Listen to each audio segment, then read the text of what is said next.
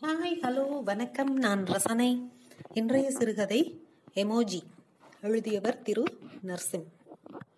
WhatsApp மினுங்களில் விழித்துக்கொண்டு எழுந்தேன். மதுவை சந்தித்த நொடியில் இருந்து இன்று வரை என் அத்தனை நாட்களும் அவளின் செய்தியில்தான் விடுகின்றன. இது இன்று நேற்றல்ல குறுஞ்செய்தி காலத்திலிருந்தே இப்படித்தான். I am not feeling well இன்னைக்கு லீவு டோன்ட் கால் மீ உடனே பதில் அனுப்பினேன். You are not feeling well or your feelings are not well எனக்கு தெரியும் பதில் வராது என்று. வரவில்லை. பல் தேய்த்து குளித்து சீருடை உடுத்தி கிளம்பும் வரை நாற்பது ஐம்பது முறை மொபைலை பார்த்திருப்பேன். வரவில்லை. ஆனால் நீல வண்ணத்தில் டிக் மார்க்குகள் உதாசீனம் செய்கிறாள் என்று எடுத்துக்கொண்டால் எனக்கு கோபம் வரலாம் என்பதால் கோபத்தில் இருக்கிறாள் என்று எடுத்துக்கொண்டேன். சிரிப்பு வந்தது. வண்டியை கிளப்பும் முன்னரும் ஒருமுறை அனிச்சையாக எடுத்து பார்த்தேன். மொபைலில் சலனமே இல்லை என்பது போல் மனதில் பட்டது. ஒருவேளை நேற்று நடந்த சண்டையே இறுதி என்றாகி இனி பேசவே போவதில்லை என்றானால் என் இதயம் இத்தியாதி எல்லாவற்றையும் விடுங்கள். சதா சர்வகாலமும் அவள் நிமித்தமாகவே இருக்கும் இந்த மொபைலுக்கு என்ன சொல்லி புரிய வைப்பது? அதற்காகவாது சமாதானம் ஆகிவிட வேண்டும் என்று நினைத்து கொண்டேன். நானும் மதுவும் சென்னையின் மிக பிரம்மாண்டமான நட்சத்திர ஓட்டலில் வேலை பார்க்கிறோம். முன் அலுவலகம் என்பதை ஆங்கிலப்படுத்திக் கொள்ளுங்கள். நட்சத்திர விடுதிகளில் ஃப்ரண்ட் ஆபீஸ் மேனேஜ்மெண்ட் என்பதுதான் ஆக கடினம். அதுவும் ஐந்தும் அதுக்கும் மேற்பட்ட நட்சத்திரங்கள் எனில் கேட்கவே வேண்டாம். வாடிக்கையாளர்களின் தேவைகளை பூர்த்தி செய்வது அதுவும் வாடிக்கையாக வரும் வாடிக்கையாளர்கள் எனில் இன்னும் அதிக கவனமாய் அவர்களை கையாள வேண்டும். கவனம் என்றால் பிறந்த குழந்தையை கையாளும் கவனம். சொகுசில் சிறு குறை என்றாலோ அல்லது அவர்களின் ஈகோவிற்கு இழுக்கு என்றாலோ அவர்கள் நேராக வருவது முன் அலுவலகத்திற்குத்தான். வந்து ஆடி விடுவார்கள் ஆடி. நானும் மதுவும் அப்படியாகப்பட்ட வாடிக்கையாளர்களை இன்முகத்தோடு கையாள வேண்டிய பதவியில் இருக்கிறோம். என்னை விடவும் இரண்டு வருடங்கள் இந்த பதவியில் அதிக அனுபவம் உள்ளவள் மது. நான் நாய் வாய் வைப்பது போல வெவ்வேறு உத்தியோகங்கள் பார்த்து இறுதியில் இங்கு ஐக்கியமாகிவிட்டேன். இந்த வேலையில் நான் தொடர்ந்து இருப்பதற்கு மது மட்டுமே முழுமுதற் காரணம். ஆம் நான் வேலைக்கு சேர்ந்து பயிற்சி நாட்களில் இருந்தபோது அரசியல் பிரமுகர்கள் சிலர் தங்கியிருந்தார்கள். அவர்கள் என்னை படுத்திய பாட்டில் வழக்கம் போல் ஒரு ஏ ஃபோர் தாளை கையில் எடுத்தேன். எனக்கு பயிற்சி அளிக்கும் பொறுப்பில் இருந்த மது மேடம் தான் என்னை ஆற்றுப்படுத்தி எப்படி அது போன்ற சூழ்நிலைகளை கையாள வேண்டும் என்று கற்றுக் கொடுத்தார். ஆனாலும் அதில் ஒருவன் படுத்தி எடுத்திருந்தான் என்னை. எதுக்கு இந்த வெயில்ல இப்படி கோட்டு சூட்டு டை எல்லாம் தம்பி? உள்ள ஏசி தானே சார் இதுதான் யூனிஃபார்ம் அது சரி. ஆமா உங்க வேலை என்ன? உங்களுக்கு அசிஸ்ட் பண்றது. ஏதாவது பிரச்சனை சந்தேகம்னா தீர்த்து வைக்கிறது. உங்களை தான் தேடிக்கிட்டு இருந்தேன். ஆமா இது எத்தனை ஏக்கரு? சதுரடி என்ன ரேட்டுன்னு வளைச்சிங்க? நான் ஒரு நொடி சுற்றிலும் பார்த்துவிட்டு அதெல்லாம் தெரியாது சார் அட என்னப்பா? இப்பதான் சந்தேகத்தை தீர்த்து வைக்கிறேன்னு சொன்ன? சரி யாராச்சும் விவரமான ஆளா இருந்தா கூட்டிட்டு வா. இது ஒரு வகை. எனில் கிரீம் அப்பிய முகத்தோடும் கமகமன வாசனை திரவம் உடையெங்கும் கமழ அப்படியே காஷ்மீர் பனிப்பிரதேசத்தில் இறந்து இறங்கி வந்த சாத்வீகமான முகத்தோடு வரவேற்பறையில் நின்று தம் விவரங்களை கொடுத்து அறையை அடைந்த நொடியில் ஏதோ அருந்த பூனை போல் அடி தொண்டையில் இருந்து கத்தத் தொடங்கும் மகானுபாவர்கள் வரை வேறு வகை. தண்ணீர் சூடென்றாலும் கத்துவார்கள். ஏசி அதிகமாய் வந்தாலும் சரி மிதமாய் வந்தாலும் சரி. படுக்கை விரிப்பில் ஆரம்பித்து தரையில் கிடக்கும் மிதியடி வரை குற்றம் கண்டுபிடித்து பில்லை கட்டும்போது இன்னும் அடிவயிற்றில் இருந்து கத்தி சல்லிசாக டிஸ்கவுண்ட் வாங்கி கொண்டு ஆனாலும் முகத்தை உர்ரென்று வைத்து பணமெல்லாம் பெரிய விஷயம் இல்ல ஆனா நீங்க உங்க தவற உணர வேண்டுமல்லவா? என்பது போன்ற முத்துக்களை உதிர்த்து போவார்கள். அத்தனை திட்டையும் வாங்கி கொண்டு கட்டணத்தில் எவ்வளவு மங்களம் பாடியிருக்கிறார்கள் என்பதை பார்த்து பொது மேலாளர் எனும் மேதகு சிம்ம சொப்பனத்திடம் பாட்டு வாங்கி என நாள் ஒவ்வொன்றும் நகர்வதற்குள் நாக்கு தள்ளிவிடும். துப்பினாலும் துடைத்து போட்டு போய்க்கொண்டே இரு என்பதை இவருக்கு முன்னரே மது என்னிடம் பயிற்சியின் போது சொல்லி தந்திருக்கிறாள். ஒரு விதத்தில் யோசித்து பார்த்தால் பயிற்சி என விதவிதமாய் ஆங்கிலத்தில் அவர்கள் வகுப்படுத்த அத்தனையிலும் ஒரே தாரக மந்திரமாய் சொன்னது வாடிக்கையாளர் மட்டுமே சரி. என்ன சொன்னாலும் இன்முகத்தோடு சிரித்துக்கொண்டே இரு. அதற்குத்தான் உனக்கு சம்பளம். அதுவும் காலையில் கோட்டு சூட்டு எல்லாம் போட்டு டையை கட்டிக்கொண்டு கிளம்பும் போது புருவம் உயர்த்தி பாத்தியா எப்படி போறான் பாரு என் மகன் என அப்பா எதிர்படுவோரிடம் சைகையில் கித்தாய்ப்பாய் கேட்பதை பார்க்கும்போது ஒரு சுய கழிவிறக்கம் வரும் பாருங்கள். அதை சொல்லில் வடிக்க முடியாது என்பதால் எழுத்தில் மதுவை கண்டவுடன் எல்லாம் காதல் வந்து விடவில்லை எனக்கு. நான் உனக்கு பயிற்சியளிக்கும் சீனியர் எனும் திமிரில் இருந்தாள். கடைக்கன் பார்வை என்பதே கிஞ்சித்தும் கிடையாது. ஏளன பார்வை மட்டும்தான். அதிலும் ஏதாவது சொல்லி தந்துவிட்டு அதை திரும்பி கேட்டு நான் உடனடியாக சரியான பதில் சொல்லவில்லை எனில் பிக்பாஸ் காயத்ரியை மக்கள் பார்ப்பது போல் ஒரு பார்வை. அவ்வளவுதான். அசிங்கம் புடுங்கி திங்கும். ஆனால் அடுத்த நொடியில் ஒரு சிறு பூஞ்சிரிப்பு என்னை இலகுவாக்கிவிடும். வேலைக்கு சேர்ந்து ஓரளவு வேலை புரிந்து பழகிவிட்டது என்பதை கீழே பேஸ்மெண்டில் வண்டியை நிறுத்திவிட்டு தூண்களை அடையாளம் வைக்காமல் நடந்து சரியான பாதையில் உள்ளே நுழைந்து விடுவதில் தீர்மானித்து விடலாம். அப்படி எல்லா இடங்களும் மனிதர்களும் அந்த பிரம்மாண்ட நட்சத்திர விடுதியின் எந்த இடுக்கில் கேமரா நுழையாது என்பது வரை தெளிந்த மூன்றாவது மாதத்தில்தான் அந்த சம்பவம். அதை நாங்கள் ஈவென்ட் என்போம். பெரிய நிறுவனங்கள் தாங்கள் அடைந்த வெற்றியை கொண்டாடும் பொருட்டோ அல்லது அடையப்போகும் வெற்றிக்கான இலக்கை தீர்மானிக்கும் பொருட்டோ ஒட்டுமொத்த இந்தியாவின் கிளைகளில் இருந்தும் தம் ஊழியர்களை ஒரு சேர அழைத்து வந்து எங்கள் பிரம்மாண்ட ஹோட்டலில் தங்க வைத்து மூன்று வேளை சோற்றை போட்டு மீட்டிங் வைத்து மூளையை கழுவி சுத்தமாய் சலவை செய்து அனுப்புவார்கள். அப்படியான ஒரு பெரிய ஈவெண்ட் இன்னும் ஒரு வாரத்தில் நடைபெறப் போவதாகவும் அதற்கான வரைவு திட்டம் குறித்து பேச அந்த நிறுவனத்தின் தூதுவர்கள் வந்துள்ளதாகவும் சொல்லி மது என்னையும் அந்த மீட்டிங்கிற்கு அழைத்து போனாள். மீட்டிங் அறையின் பிரம்மாண்டம் ஒரு பக்கம் அதில் கமலும் அமைதி மறுபக்கம் என நாம் டென்ஷனாக ஏக காரணிகள். எந்த பிரச்சனையும் இல்லாமல் என் அருகில் அமர்ந்திருந்தால் மது. மேஜைக்கு அந்த பக்கம் மூன்று பேர். மூவரும் மும்பையிலிருந்து வந்திருந்தார்கள். சரமாரியாக கேள்விகள் தொடுத்தார்கள். கிட்டத்தட்ட ஏதோ படத்தில் விவேக்கிடம் கேட்பார்களே தீ விபத்து ஏற்பட்டால் அந்த நேரத்தில் போன்கள் உபயோகம் இழந்தால் என சுழற்றி அடித்தார்கள். அத்தனை கேள்விகளுக்கும் இன்முகத்தோடு அதை செய்ய அப்படி ஒரு வழி இருக்கிறது இதற்கு என தனியாய் ஆட்கள் இருக்கிறார்கள் என சட் சட் என கொஞ்சமும் யோசிக்காமல் பதில்கள் சொல்லி அசரடித்தாள் என்னை. அவர்கள் முழு மனதாய் ஏற்று இவன்ட்டை உறுதி செய்துவிட்டு போனார்கள். நாளைக்கு சண்டே ஆனா நீங்க வந்துருங்க. நாம ஒரு ஒன் ஹவர் டிஸ்கஸ் பண்ணுவோம். இந்த இவெண்ட்டை எப்படி ஹேண்டில் பண்றதுன்னு பேசணும். அப்போது கூட அரைமனதாய் தான் தலையாட்டினேன். மறுநாள் நடக்கப் போகும் எந்த ஒன்றிற்குமான சிறு சமிஞ்சையை கூட என் உள்மனம் காட்டவில்லை. விடுமுறை நாட்களில் அலுவலகம் செல்வதில் ஒரு அலாதி சுகம் எனக்குண்டு. நாம் தினமும் கடக்கும் இடம் வேறு மாதிரி தோன்றும். நாம் அன்றாடம் உபயோகிக்கும் மேஜை பொருட்கள் எல்லாம் நம்மையே சிநேகமாய் பார்ப்பது போல் இருக்கும். எல்லாவற்றிற்கும் மேலாக டி ஷர்ட் ஜீன்ஸ் எனும் உடலை சுதந்திரமாய் எண்ண வைக்கும் உடை. இப்படி எல்லாமும் சேர்ந்து மனதில் ஒரு நிதானம் சூடிக்கொள்ளும் அப்படித்தான் இருந்தது அந்த ஞாயிறு. ஆனால் எல்லாம் மதுவை பார்க்கும் வரைதான். அப்படியா வருவாள்? அத்தனை நாட்களும் மதுவை ஹோட்டல் சீருடையான சேலையில் அதுவும் ஒரு விதமான அந்நிய தன்மை வாய்ந்த கட்டமைப்பில் கட்டிக்கொண்டு பொம்மை போல் அலங்காரம் செய்து செயற்கை புன்னகையோடுதான் மதுவை பார்த்திருக்கிறேன்.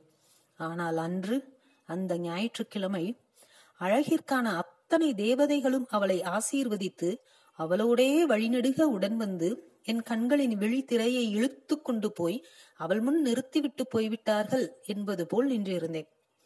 இழுத்து கட்டப்படாத கேசம் முகப்பூச்சி இல்லாத முகம் வெள்ளை நிற சட்டையும் அல்லாத டிஷர்ட்டும் அல்லாத ஒன்று ப்ளூ ஜீன் என எளிமையாக இருந்தாள்.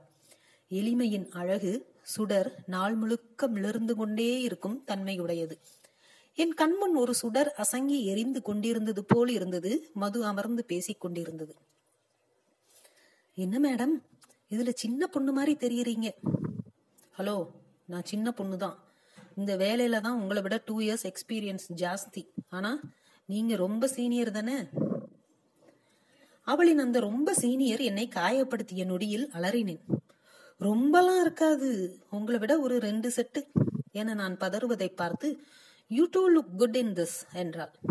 ஆனால் அதில் எந்தவித காதல் காம உணர்வும் இல்லாமல் ஒரு டீ சொல்லு என்பது போல்தான் தட்டையாக சொன்னாள். Let's get into business என்றவள் எழுந்து போய் எங்கிருந்தோ வெள்ளை தாள்களையும் வண்ண பேனாக்களையும் எடுத்துக்கொண்டு வந்தாள். இது பெரிய ஈவெண்ட் நேத்து கேட்டீங்கல்ல ஆல்மோஸ்ட் ஆயிரம் பேரை நம்ம கவனிக்க வேண்டியிருக்கும்.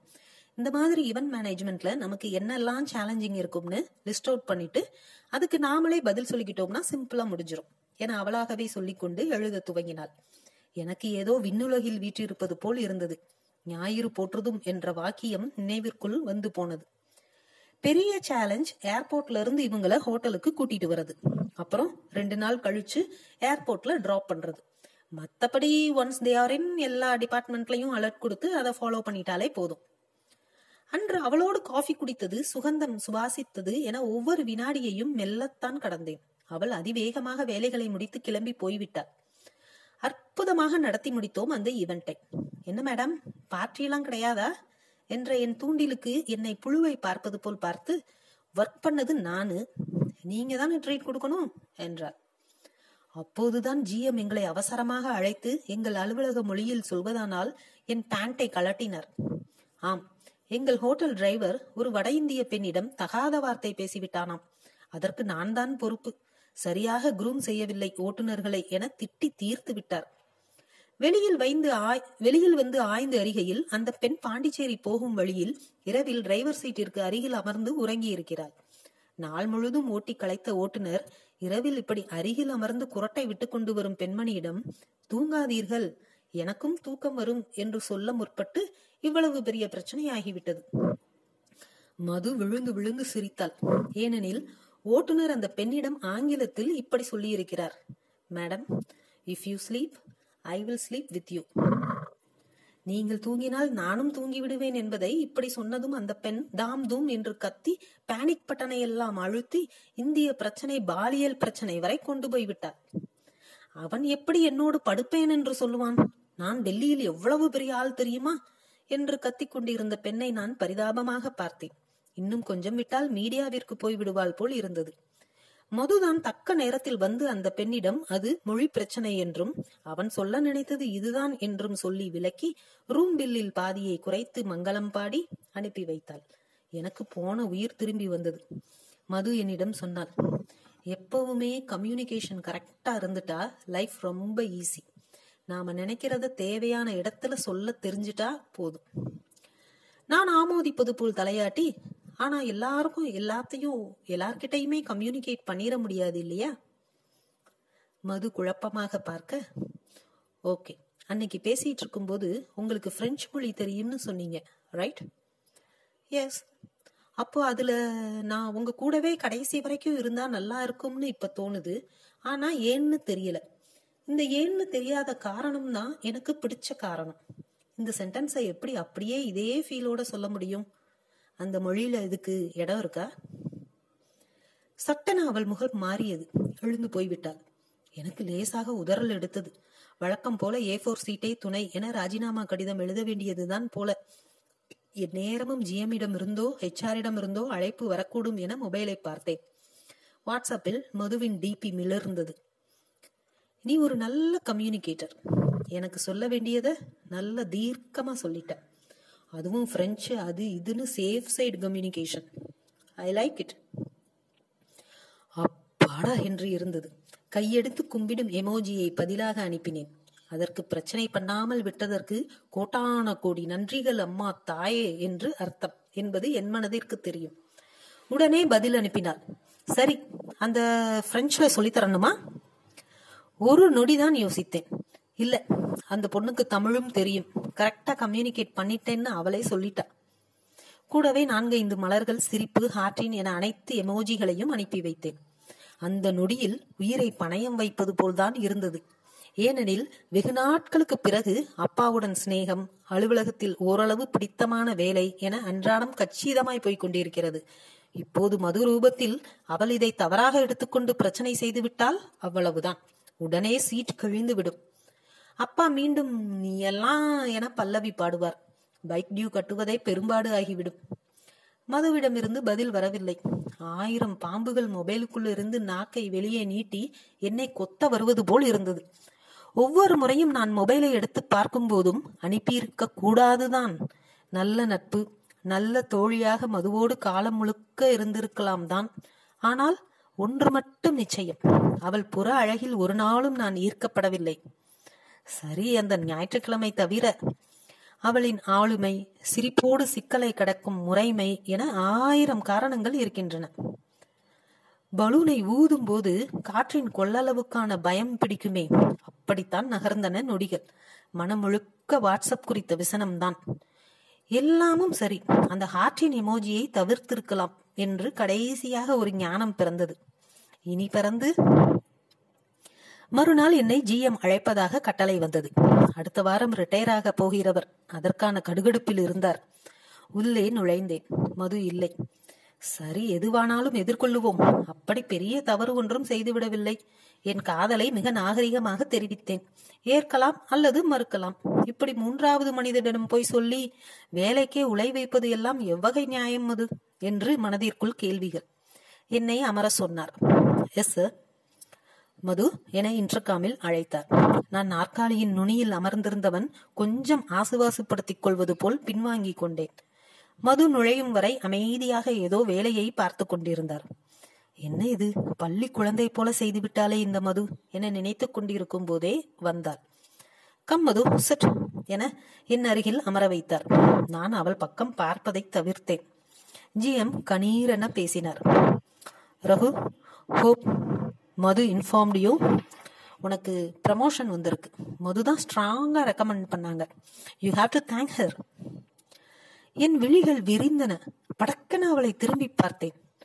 ஜிஎம்மிடம் மது மிக நிதானமாக. சார் ஒரே டிபார்ட்மெண்ட்ல ஒரே கிரேட்ல நாங்கள் ரெண்டு பேரும் இருந்து கண்டினியூ பண்ணலாமா? இல்லை பாலிசியில் ஏதாவது அப்ஜெக்ஷன் இருக்கா?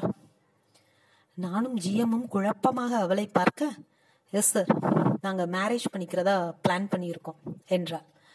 வாஹு கங்க்ராட்ஸ் என்கிட்ட சொல்லவே இல்லையே என்றார். என்கிட்டயே இப்பதான் சார் சொல்றா என்றேன். என் முகத்தில் அவ்வளவு சிரிப்பு இருந்திருக்க வேண்டும். ஜிஎம் என்னையே பார்த்து கொண்டிருந்தார். அப்போ டபுள் ஹாப்பினஸ் என கையை குலுக்கி விடை கொடுத்தார். மறக்காமல் all the best both of you என்றார். அப்படி அதிரடியாக காதலை சொன்னவள் மது. அதன் பிறகு என்னை விடவும் என் குடும்பத்தாரிடம் அவ்வளவு பாசமாக பழகியவள். குறிப்பாக என் அப்பா அவளுக்கு நல்ல நண்பராகிவிட்டார். இப்படி இத்தனை நெருக்கமாய் ஆன பிறகும் அவள் குணம் அறிந்தும் இத்தனை வருடங்கள் அவளோடு இருந்தும் நேற்று நான் அந்த கேள்வியை கேட்டிருக்க கூடாதுதான். சரி நான் ஒன்றும் அப்படி தப்பாக கேட்கவில்லையே. புதிதாய் ஒருவன் வேலைக்கு சேர்ந்திருக்கிறான். அவனுக்கு ட்ரைனிங் கொடுக்கும் பொறுப்பு மதுவிற்கு. அவனை பார்த்தவுடன் நான் எதேச்சையாக கேட்டேன். இப்படிதான் நானும் ட்ரைனிங்னு நுழைஞ்சேன். அவ்வளவுதான். இந்த வாடியோ மீன் என்ற வார்த்தையை கண்டுபிடித்தவன் மட்டும் என் கையில் கிடைத்தால் அவ்வளவுதான். அதையே ஒரு ஐம்பது முறை கேட்டிருப்பாள் விதவிதமாய். நான் ஒரு கட்டத்தில் பொசசிவ்ல கேட்டுட்டேன். அவன் ஆள் வேற கொஞ்சம் நல்லா இருந்தான். அதான். சரி சாரி அதற்கும் வாடியூ மீன் தான். அப்போ நீங்க அழகா இருக்கிறதா நினைப்ப? அஸ்திவார கல்லை லேசாக ஆட்டத் துவங்கினாள். அடுத்து ஆமா நீ சொல்றது கரெக்டு தான். எனக்கே தோணல. அவன் ஆள் நல்லா இருந்தான். அவ்வளவுதான். அஸ்திவாரம் சரிய துவங்கியது போல் தோன்றியது. சரி விடு ஜாலியா கேட்டேன். இதுதான் ஜாலியா? அப்போ உன்கிட்ட பழகின மாதிரி தான் எல்லார்கிட்டையும் பேசுவேன்னு நினைச்சிட்டியா? ஒரே நொடியில் கண்ணாம்பாவில் துவங்கி சரோஜா தேவிக்குள் புகுந்து இறுதியில் ஓவியாவாக முடித்தாள். Get lost. No more chance to you. மது இல்லாமல் அலுவலில் மனம் லயிக்கவில்லை. எல்லாவற்றையும் விட அதிக கோபமும் இயலாமையும் அவன் வாட்ஸ்அப் ஆன்லைனில் தொடர்ந்து இருப்பதை பார்க்கும்போதுதான் ஏற்பட்டது. நான் டைப் செய்வது போல் ஆரம்பித்து அழித்துக்கொண்டே இருந்தேன். அவளுக்கு டைப்பிங் என்று வரட்டும் என. அவள் சட்டை செய்யாமல் ஆன்லைனிலேயே இருந்தாள். அன்று ஒரு நாளை கடப்பதை கடினமாக இருந்தது என்றால் அதனை அடுத்து வந்த இரண்டு நாட்கள் அலுவலகத்தில் மது இல்லாமல் எதுவுமே ஓடவில்லை. சட் வற்றி போன குணம் குளம்போல காட்சியளித்தது அலுவலகம். என் மேஜைக்கு வலப்பக்கமும் ஏ போர் தாள்கள் இருந்தன. இடப்பக்கமும் இருந்தன. மது இல்லாத இந்த அலுவலகத்தில் இனி இருக்கப் போவதில்லை என முடிவெடுக்க சொல்லி அந்த தாள்கள் படபடப்பது போல் தோன்றின. மின் விசிறியை திசை மாற்றி வைத்துவிட்டு கிருத்திகாவின் உதவியை நாடினேன். கிருத்திகா மதுவோடு ஒன்றாக வேலைக்கு சேர்ந்தவள். ஃபுட் டிபார்ட்மெண்ட் யார் என்னவென்றே தெரியாமல் ஆனால் ஒரே நாளில் வேலைக்கு சேர்ந்து விட்ட ஒரு தகுதியே நெருக்கமான நண்பராக ஆவதற்கு தகுதியாகிவிடும். அப்படித்தான் மதுவிற்கு கிருத்திகா. கிருத்திகாவிடம் கெஞ்சி கூத்தாடி மதுவை அழைக்கச் சொல்லி ஸ்பீக்கரில் போட சொன்னேன். என்ன மது? இன்னும் உடம்பு சரியாகலையா? மதுவின் குரல் கம்மி இருந்தது. எல்லாம் என்னால் தான் பெட்டர் கிருத்திகா த்ரோட் தான் சரியில்லை. இன்ஃபெக்ட் ஆயிடுச்சு பட் நார்மல் அம்மா அப்பா கூட வெளியில போய்கிட்டு இருக்கேன். சொல்லு. நான் சைகையில் என்ன பேச வேண்டும் என்பதை பதை பதைத்தேன். ஆமா என்ன உன்னோட ஆளை திட்டி விட்டியா? ரெண்டு நாளா ஆளு எக்ஸ்பைரி ஆன நூடுல்ஸ் மாதிரி திரிஞ்சு போயிருக்கான். உன்கிட்ட வந்துட்டானா? Is it on speaker is around உடனே பதறி ஸ்பீக்கரை ஆஃப் செய்தவள் ச்சே I mean ladies dressing room D by the way காலையில் ரொம்ப டிஸ்டர்ப்டாக இருந்தான்.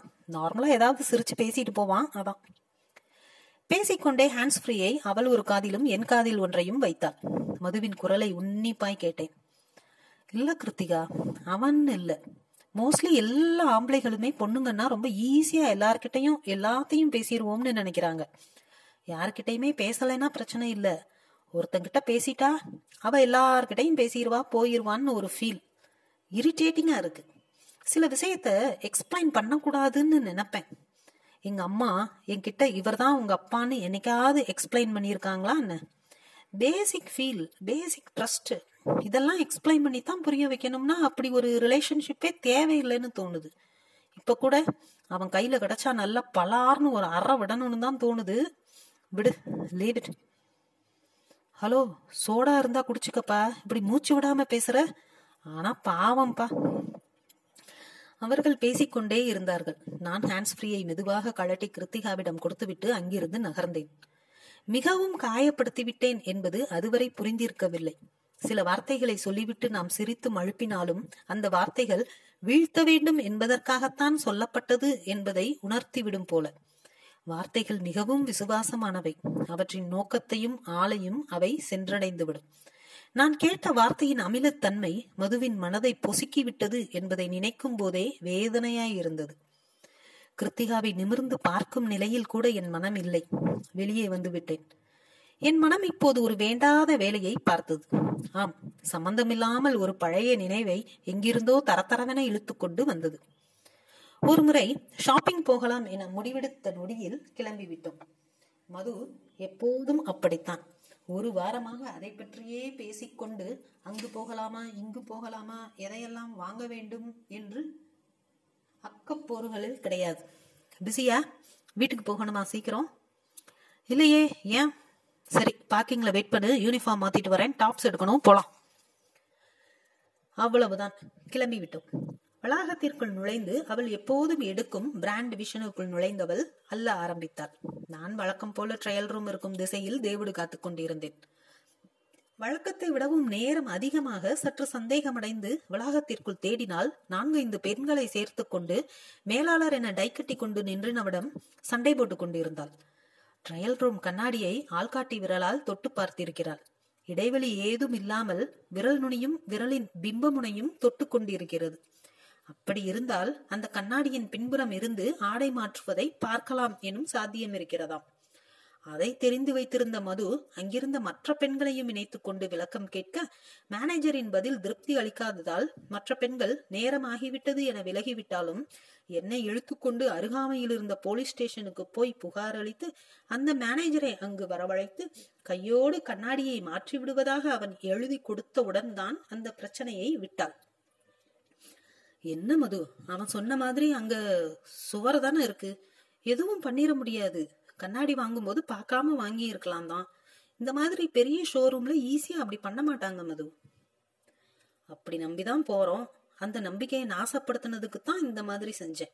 இவனுங்க பண்றதுனால யாரையும் எதையும் முழுசா நம்ப முடியாம போயிடக்கூடாது இல்ல அதான் இந்த லெசன் மது மிக மென்மையான குரலில் தான் அப்படி சொன்னாள். ஆனால் அந்த வார்த்தைகளில் அவ்வளவு கடினத்தன்மை பொதிந்து இருந்தது. அப்படிப்பட்ட மதுவா இனி மனசு மாறப்போகிறாள் எனக்காக பரிந்து பேசிக் கொண்டிருக்கும் கிருத்திகாதான் பாவம். ஆனால் என்னால் அவளுக்கும் துட்டு விழுந்திருக்கும். விளையாட்டாக ஆரம்பித்த சண்டை உண்மையிலேயே முறிவுக்கு வந்தது போல் தோன்ற துவங்கியது. நான் பார்த்து கொண்டிருக்கும் போதே அவள் டிபி சட்டன மறைந்து போனது.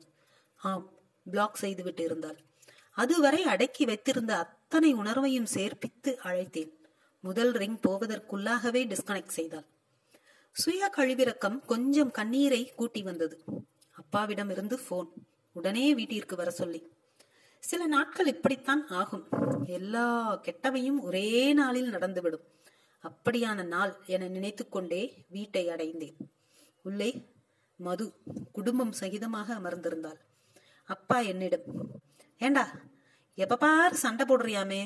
நேத்து நைட்டு வீட்டுக்கு போனதுக்கு அப்புறம் உன் மேல ஆத்திரம் வந்து ஓங்கி ஒரு அற விடணும்னு நினைச்சாலாம் அப்படி நினைச்ச உடனே அடிக்கணும்னா கல்யாணம் பண்ணிக்கிறது தான் ஒரே வழின்னு முடிவு பண்ணிட்டாலாம் அப்பா சொல்ல சொல்ல மதுவை பார்த்து சிரித்தேன். கண்ணில் நீர் வர.